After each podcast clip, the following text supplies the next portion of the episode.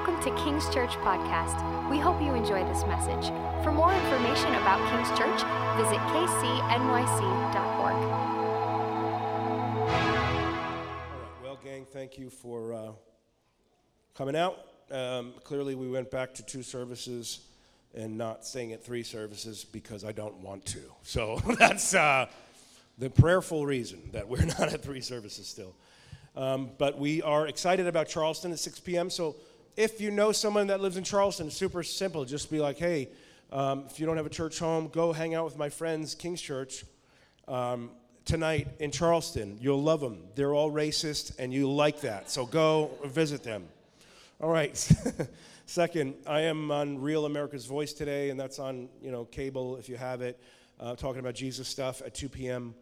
Um, actually talking about the Passover and Easter and Jesus and the garden, some of the stuff we talked about last week. Um, and then I also just wanted to thank the, the Subway team for worshiping.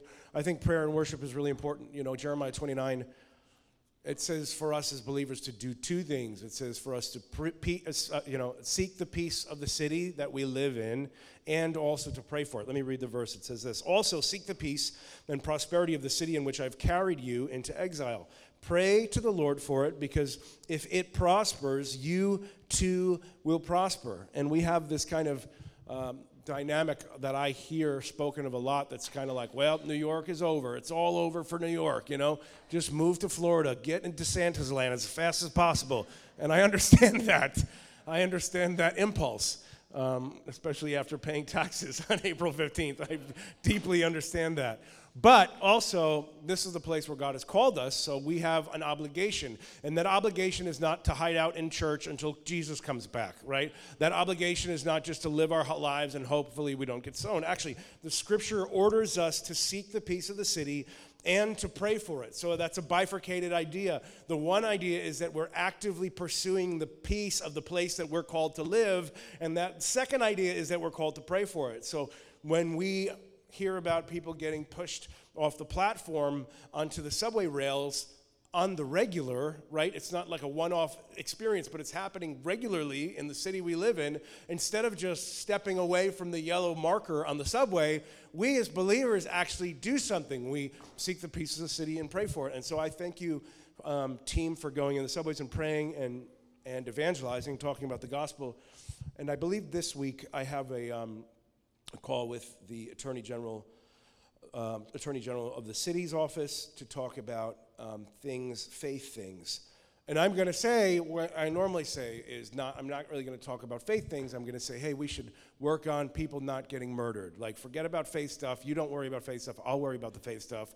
We'll, we'll have you will focus on people not getting killed. Let's do that. And um, I was on a call a couple of weeks ago with uh, some other city leaders, and you know, the other pastors are asking questions that I frankly think are irrelevant for a pastor to ask a faith leader about whatever their spiritual journey is or faith stuff in the city. We do faith stuff, you know. The governing the government's job is primarily first of all that we can actually function here as individuals. So infrastructure, so the ability to go places and not die on the way, that's kind of fundamental, right? And so I, I just um, this one political leader that I'm on a call with this week is very on the, on the opposite side of the aisle than me on all matters of philosophy and how actually to, to help the city get safer. Uh, his idea seems to be to get more criminals on the street, lower bail, let more people out. And my idea is to not do that. So just pray that God would give me wisdom because I don't want to be like, you know, I'm not, I'm not, I don't want to get in fights with random people for no reason, right? But I want to seek the peace of the city that God has called me to live in. And that is to say words with full of wisdom and life that God could use um, in this time. So, amen? Okay. That's little tiny announcements. And then want to just again thank the team. Bethany and I weren't able to be there yesterday. We were in Lancaster, Pennsylvania, with the Amish people. The Amish people have the, the, the reverse uh, facial hair that I do today, right? Instead of mustache and no facial hair, they have no mustache and lots of facial hair down into the neck area. It's, um, it's probably what compelled me to shave a mustache this morning, was being in the Amish land and not wanting to smell like I was there. So, hence the internal impulse, Gabe. right? All right, last, um, last week we did Easter. The week before that we had a guest, but we've been on the story of David and David has been called to be the king of Israel, right? We know that part of the story. He's been anointed to be the king of Israel. The word of God is with him. He's done some really cool things. And Saul, King Saul, has attempted to kill him. And this is a really interesting chapter that we're going to kind of quickly breeze through. Chapter 26 is almost a parallel to chapter 24. It's like the same exact thing happens. And if you remember a few weeks ago, we were in chapter 24. And again, Saul's hunting down David. He's trying to kill him. David spares his life. And then it happens again a second time. Last week we were on um, Nabal and Abigail, or three weeks ago.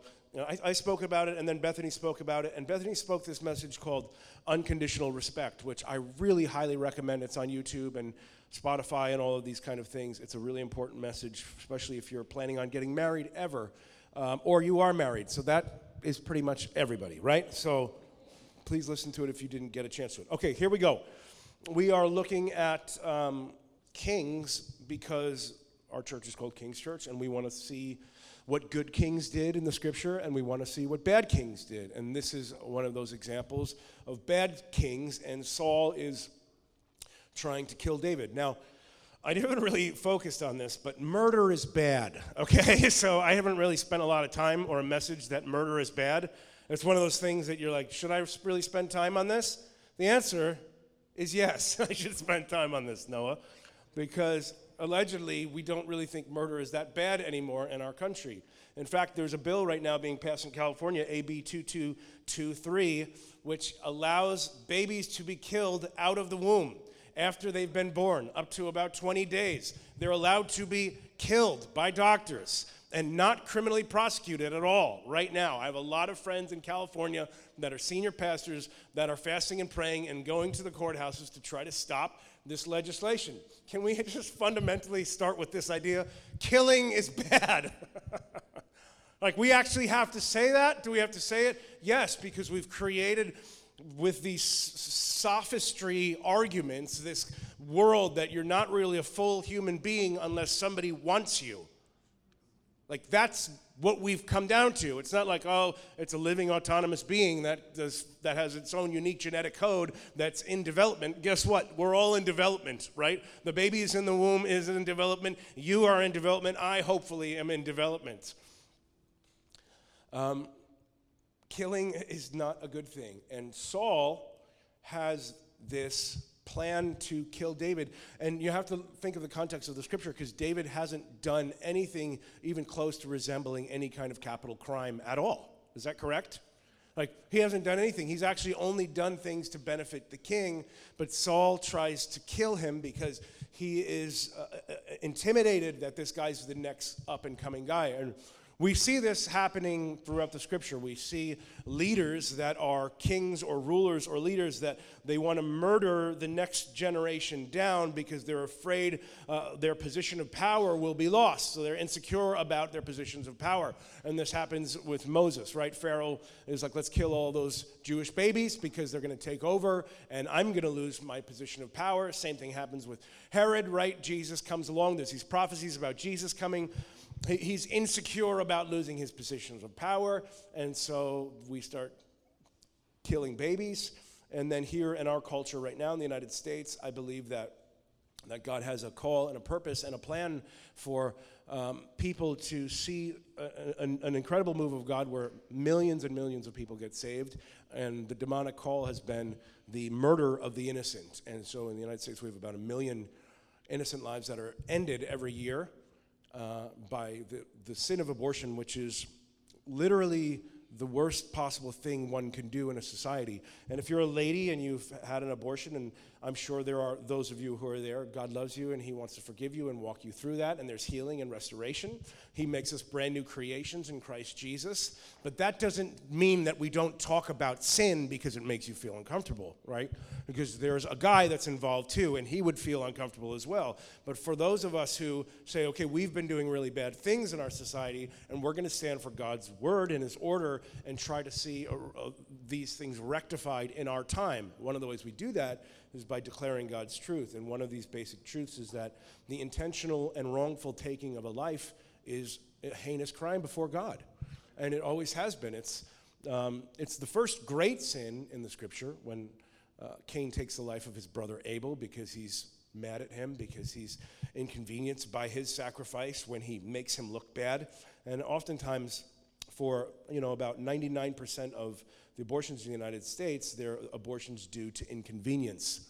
They're abortions due to this child will con- inconvenience my life and my plans and my desires. And uh, the, the, scripture kind of is opposite in relation to that because it's the idea is that greater love hath no man than this, than he that gives up his life for another. And so the incredible expression of love is actually when you do the opposite. When you say, I'm not living for me or my stuff or my desires or my plans, but I'm actually living for you and your plans and your desires and your stuff. And then we have this incredible synergy that's created inside of the body of Christ, and we all flourish together, which is God's original intention. That's why he has borders and boundaries and all of those kind of things. But Saul is double minded. He's not sure what he believes. Two scriptures ago, not only did he uh, try to kill David, but once he realizes he, he was in sin, he repented and then decided, like, it seems like a, about a month or two later, it's time to kill David again. Let's read this in two chapters ago. 1 Samuel 24 21. Now, swear to me by the Lord that you will not kill off my descendants or wipe out my name from my father's family. If any of you I, I, just, I just jumped to scriptures. Uh, that's what Saul said to, uh, that's what David said to Saul, and then Saul responded by saying, Yes, and he called him my son, and then a couple of months later, he's after him again. He's double minded. He's making grand commitments with oaths, and the whole army watching him and then he's turning on the commitments he's made and going back into the same patterns of destruction that he's been in. Have you ever been in a place in your life where you're like, I make grand commitments to the Lord about this issue or this pattern or this sin in my life, and then it seems like a month later I'm back doing the exact same thing? Have you ever done that before? Because I certainly have. A few of us out here, right, are not going to hell for lying. So I certainly have been. making grand commitments to God, like, I will never, Lord, do this thing ever again, and then finding myself back in the same exact place. Saul is double minded. And I want to talk this morning about double mindedness. And double mindedness is a very dangerous sin for the believer. And I find that many believers in our day and age walk in double mindedness. Let's read James chapter 1, verse 5 through 8. It says, If any of you lacks wisdom, let him ask God who gives generously to all without reproach, and it will be given. How an incredible scripture. We need wisdom. I need wisdom. You need wisdom. God gives it to everyone. This is amazing. This is uh, the, the leading and guiding of God through the course of my life. Phenomenal. Next verse, verse 6. But let him ask in faith with no doubting. For the one who doubts is a, like a wave of the sea that is driven and tossed by the wind. For that person must not suppose that he will receive anything at all from the Lord. He is a double minded man, unstable in all his ways. It's a really incredible scripture because it's, it, it contrasts the two ways of God so distinctly. On the one hand, it's like God will give you anything you want, especially wisdom, specifically wisdom how to make it through life. He's going to give you it, He loves you, He's going to lavish wisdom on you. But if you doubt at all, you're a double minded man, you shouldn't be asking anything from God at all. Does that seem extreme to anybody here? Like, can we just have a little bit of doubt and still get the wisdom, Lord? Can I still just have it be a doubting person? I, there's um, this Christian podcaster I follow, and he is always doing the Doubting Christian podcast. Like it's a subtitle for his podcast, The Doubting Christian. I believe, Lord, but I'm always consistently full of doubt. I'm always second guessing the, the Bible. I'm second guessing your word and your way. I'm second guessing if you're really there. And so let's just look what the scripture says. It says, But let him ask in faith without doubting, for the one who doubts is like a wave of the sea tossed by the wind. For that person must not suppose that he will receive anything from the Lord. Isn't that crazy? God doesn't want your analysis, your doubts, your scientific method applied to him, and plus his system. He's like, I'll actually give that person nothing. And we have, even in New York City, this movement, like this reasonable faith movement, that it's like bring all of your doubts and keep as many as you want.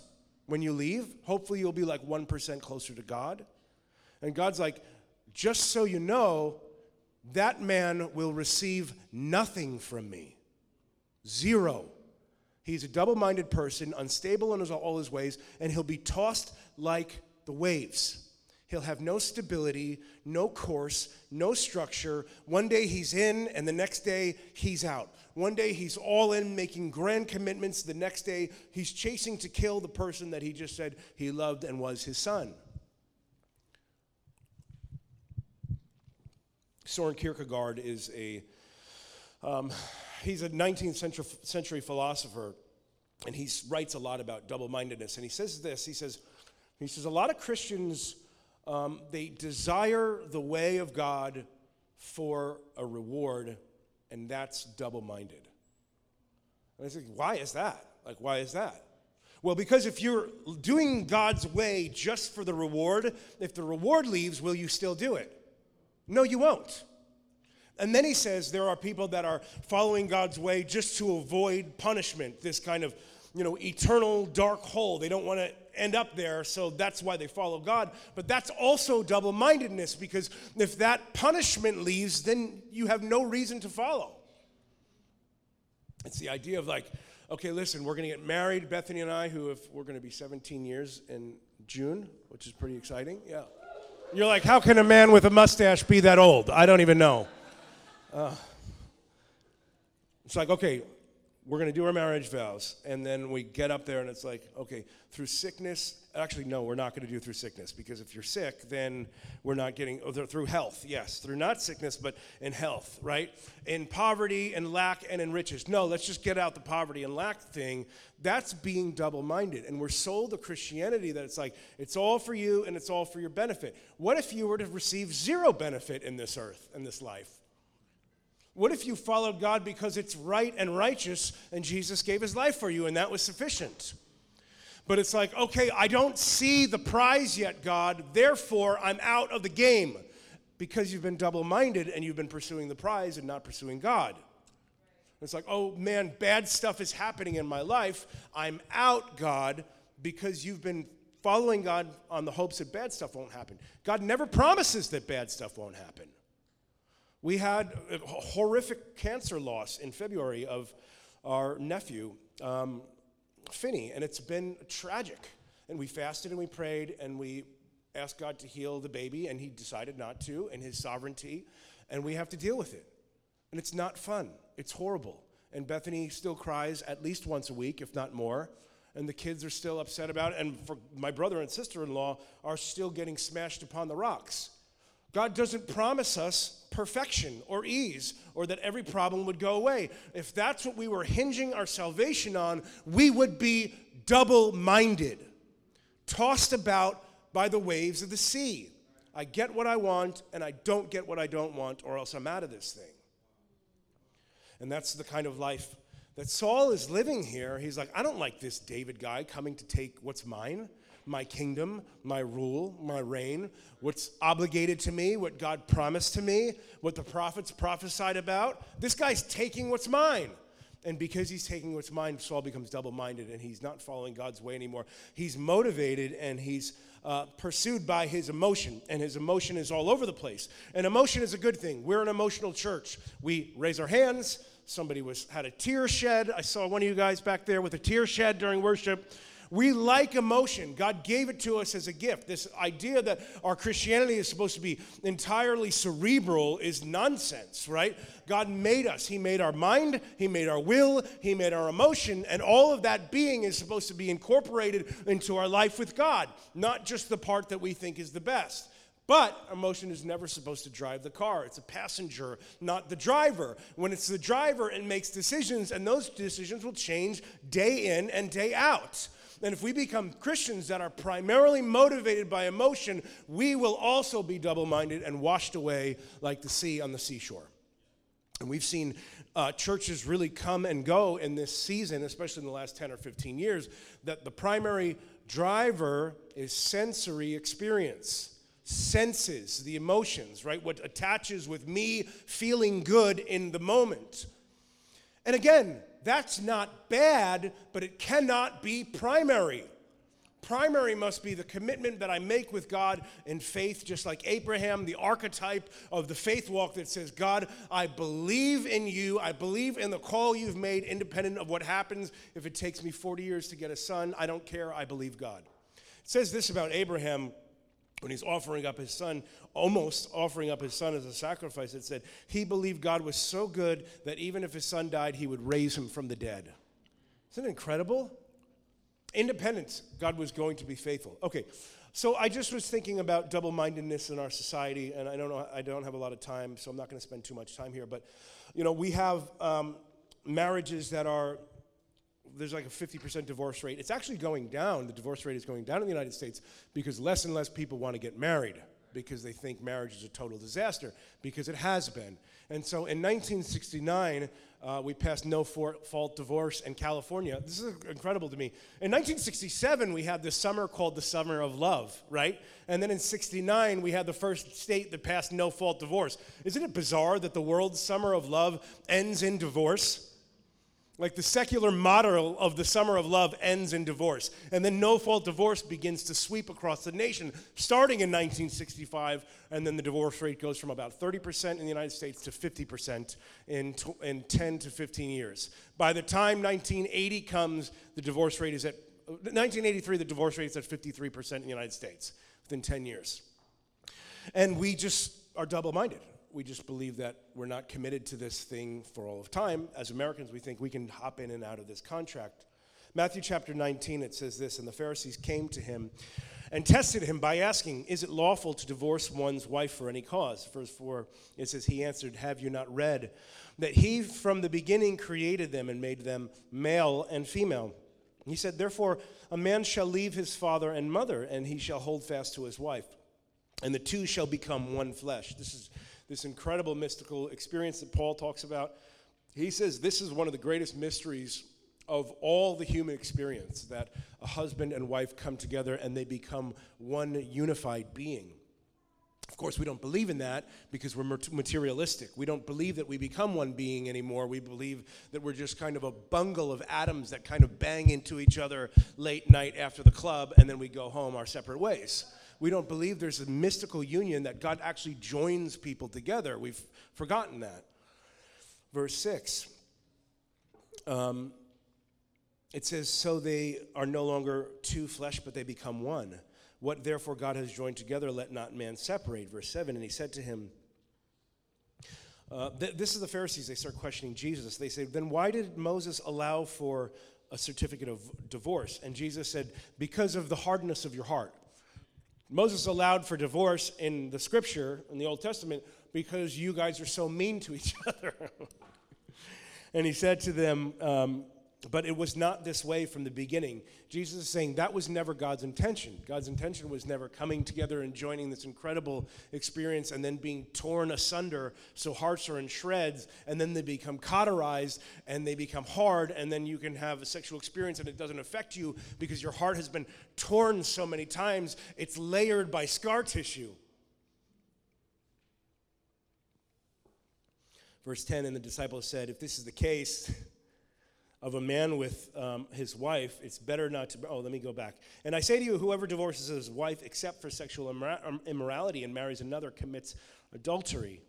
And the disciple said, If this is such a, the case uh, with his wife, it's better not to marry. And Jesus said, Not everyone can receive this saying, but only to those whom it is given. Verse 12 There are eunuchs who have been so from birth. There are eunuchs who have been made eunuchs by men and there are eunuchs who have been made themselves eunuchs for the sake of the kingdom of heaven. Let the one who is able to, to hear this receive it. Eunuchs are people that can't copulate, they can't be joined in sexual union one with another. And um, Jesus is like, for those of you who actually think this is too hard, you can be committed to the kingdom of heaven for the rest of your life. And you don't have to live in this kind of sacrificial marriage because it is actually hard, because it's actually challenging. So, this is a pattern that I love here in Matthew chapter 19, and it goes like this it's a three part pattern. It says that first, that God created human beings, male and female.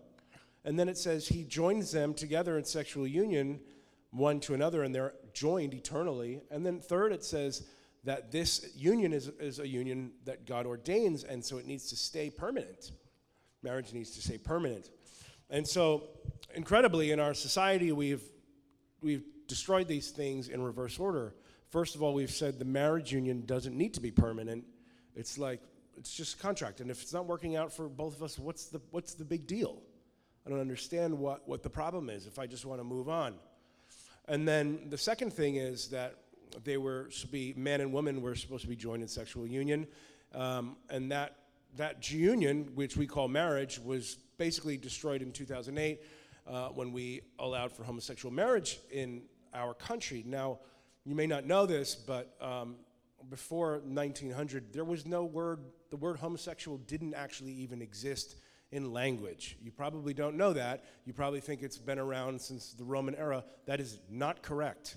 It has not. It was created by a psychologist in 1898, and then it was brought into common language in 1908, and then proliferated through society. The idea that directly uh, uh, um, brought together the sexual identity, the, the sexual act, and the personal identity were joined through what's called sexual psychology.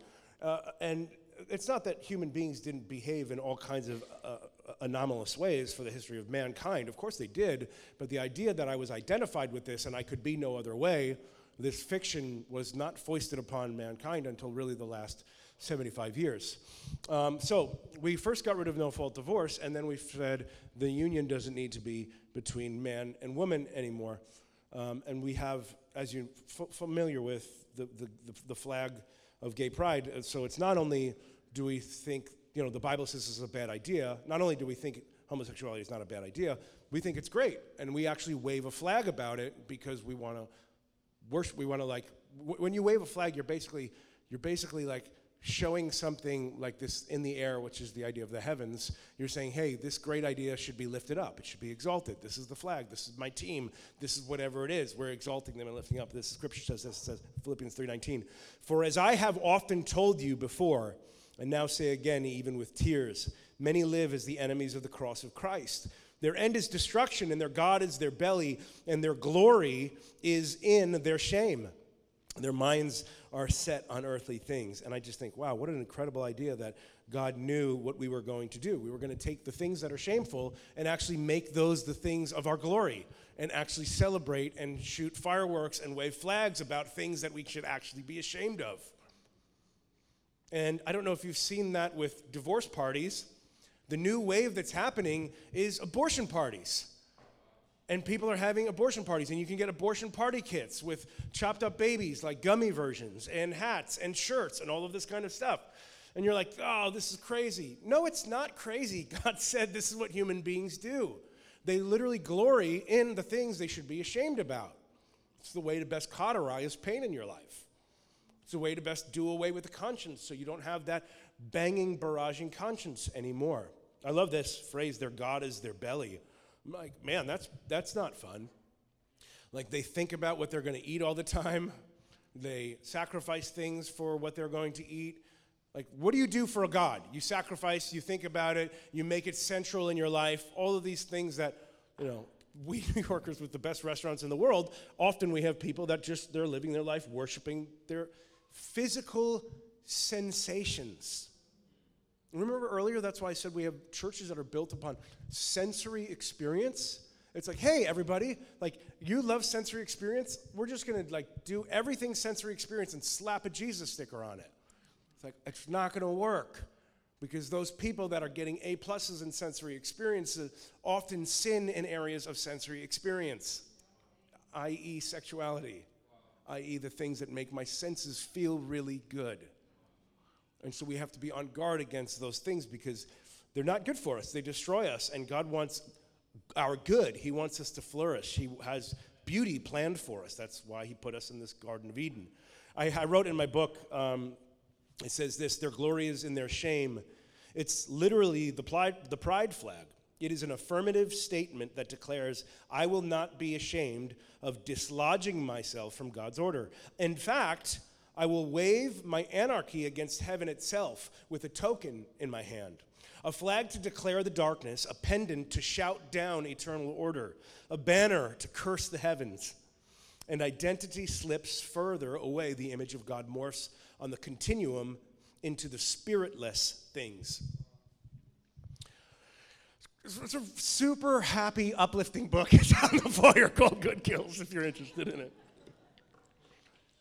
But the truth is that now we have um, Charlie, my buddy Charlie Kirk, he likes to s- cite this statement that 40% of, of uh, high schoolers are identifying as LGBTQ right now. The, there was a study done in Arizona, Texas, or Arizona Christian University that um, showed those numbers, and that's happening all over the country. It's not, it's not a, a weird Arizona school, it's happening everywhere. And I was actually thinking today, um, that's exactly right. Uh, at some point, it will not be 40% that identifies on the spectrum, it will be everyone. And it will be, you're like, David, let's get out of here. Listen, when you take fire out of the fireplace, out of the bounds of a protected region where it grows and blesses people, it spreads everywhere. You can't stop it. It doesn't spread. And that's why in Genesis 19 and Judges 19 it says this it says, Every man and boy went out to have sexual union with the, the guests. Both, you can read those stories in Genesis chapter 19 and Judges chapter 19. And the idea is that once sexual disorientation comes to a society, it doesn't just stop, it spreads through the whole society. And so, of course, the numbers go from 1% to 2% to 40% to 80% to now, if you don't consider yourself on the scale, you actually are a bigot. If the scale is fluid at all, the to- at all times, how dare you think that you're some kind of fixed conservative orientation? That's probably a bigoted position. You should be open to the possibility that in the future you'll have a very different position. And let's just start plugging that into the Disney Channel right now, into our children, and to children's shows and movies, and it'll be totally fine. We'll all be totally fine. Society will be great.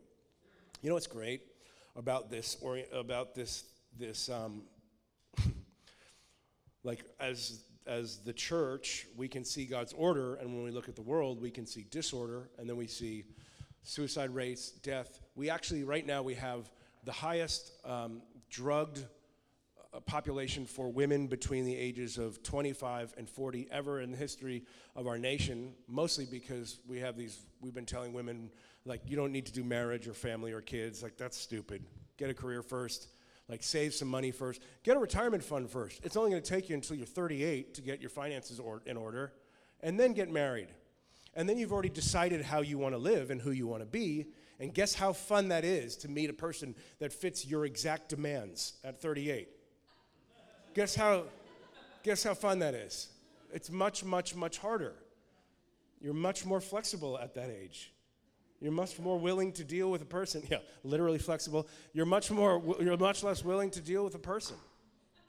And the, the, the, the world's like, yeah, don't get married too early. And actually, the statistics tell us the earlier you get, you, mar- you get married, the more you're likely to stay married. Oh, it's exactly the opposite? Oh, what a, what a coincidence. What a phenomenal coincidence. Oh, like the scripture that says, Blessed are they, but it says this it says, Blessed is the man who has a quiver full of children when he is young. He will not be ashamed in the gates of the city. And even in churches right now, it's like, whatever, not while you're young. Wait for 15 years until you have children. Wait for 20 years. 70 year old dads. And I don't mean I don't mean to bang on you if you're a 70 year old dad. Please, you know, keep having kids, I guess. But um, I do mean to not avoid the truth of God's word and pretend it doesn't exist, just because our culture doesn't look like that. And so, so this is the order. I said, Jesus says, you know, I made them male and female. I joined them in this male and female sexual union, and this is permanent. And we've like reverse order. No permanence. It doesn't matter if it's male or female, and then uh, it doesn't matter if the human union is hetero or homosexual. And then finally, I made them male and female. We literally live in a culture where we don't know what male or female even is anymore. We have the Supreme Court justice say three weeks ago when she was asked, What is a female? She said, I don't know. I'm not a biologist. Now, it's like, is it funny? Is it silly? Like, whatever. It's literally the reverse order of God's way. First, marriage and union, permanence. Second, that marriage being the way that God intended it. Third, the coming together was by these two peoples that He made, He decided and determined. and when we destroy the pinions of God's moral order, of course it's the case that we don't know what's a man or a woman. Of course, we as a society are completely double minded. We don't know. We've lost our way, we've lost our orientation, we've lost our order to the universe and the world around us. And we come to faith with this whole body of non God ways, and then we try to incorporate God's ways into our life. And we're like, I'm just going to try to kind of work these both out at the same time. It doesn't work that way. It doesn't work that way. And that's why James says you can't come to God's kingdom and have this whole body, this whole corpus of doubt. It won't work. You can't live in a double minded way. Let that man be- understand, reckon that he should get nothing at all from God. The incredible thing about our God is that even though we live in this totally crazy, upside down world that seems to disdain life itself, the good thing is that in Jesus Christ, He makes us brand new creations. And that's what we fundamentally believe. So, independent of what you think orientation is or isn't, it doesn't matter. In Christ, your everything changes. Your fundamental identity changes into a child of God. Um, I'm out of time here, but um, worship team, can you come up? I, I, I have two pages of notes left, but I really want to talk about this thing real quick, which is how do we not become double minded? Jesus said this in Matthew 6 22. It's a very, very weird scripture. If you've ever read this scripture and really wondered, like, get down, dig into it, what it's about, um, it's, you know that it's strange. Jesus says, The eye is the lamp of the body. If your eyes are good, your whole body will be full of light. But if your eyes are bad, your whole body will be full of darkness. If then the light within you is darkness, how great is this darkness? And this is, so think about this scripture in the context of being double minded. And actually, interesting enough, having two eyes. So, eyes are these organs that filter out, like they actually filter light. And, you know, there's this membrane inside that light passes through, and the eye sends information into our brain, right, through an electrical impulse that tells us about the world around us. So, the eye is filtering this, you know, the reflection of light bouncing around the walls in different wavelengths tells us how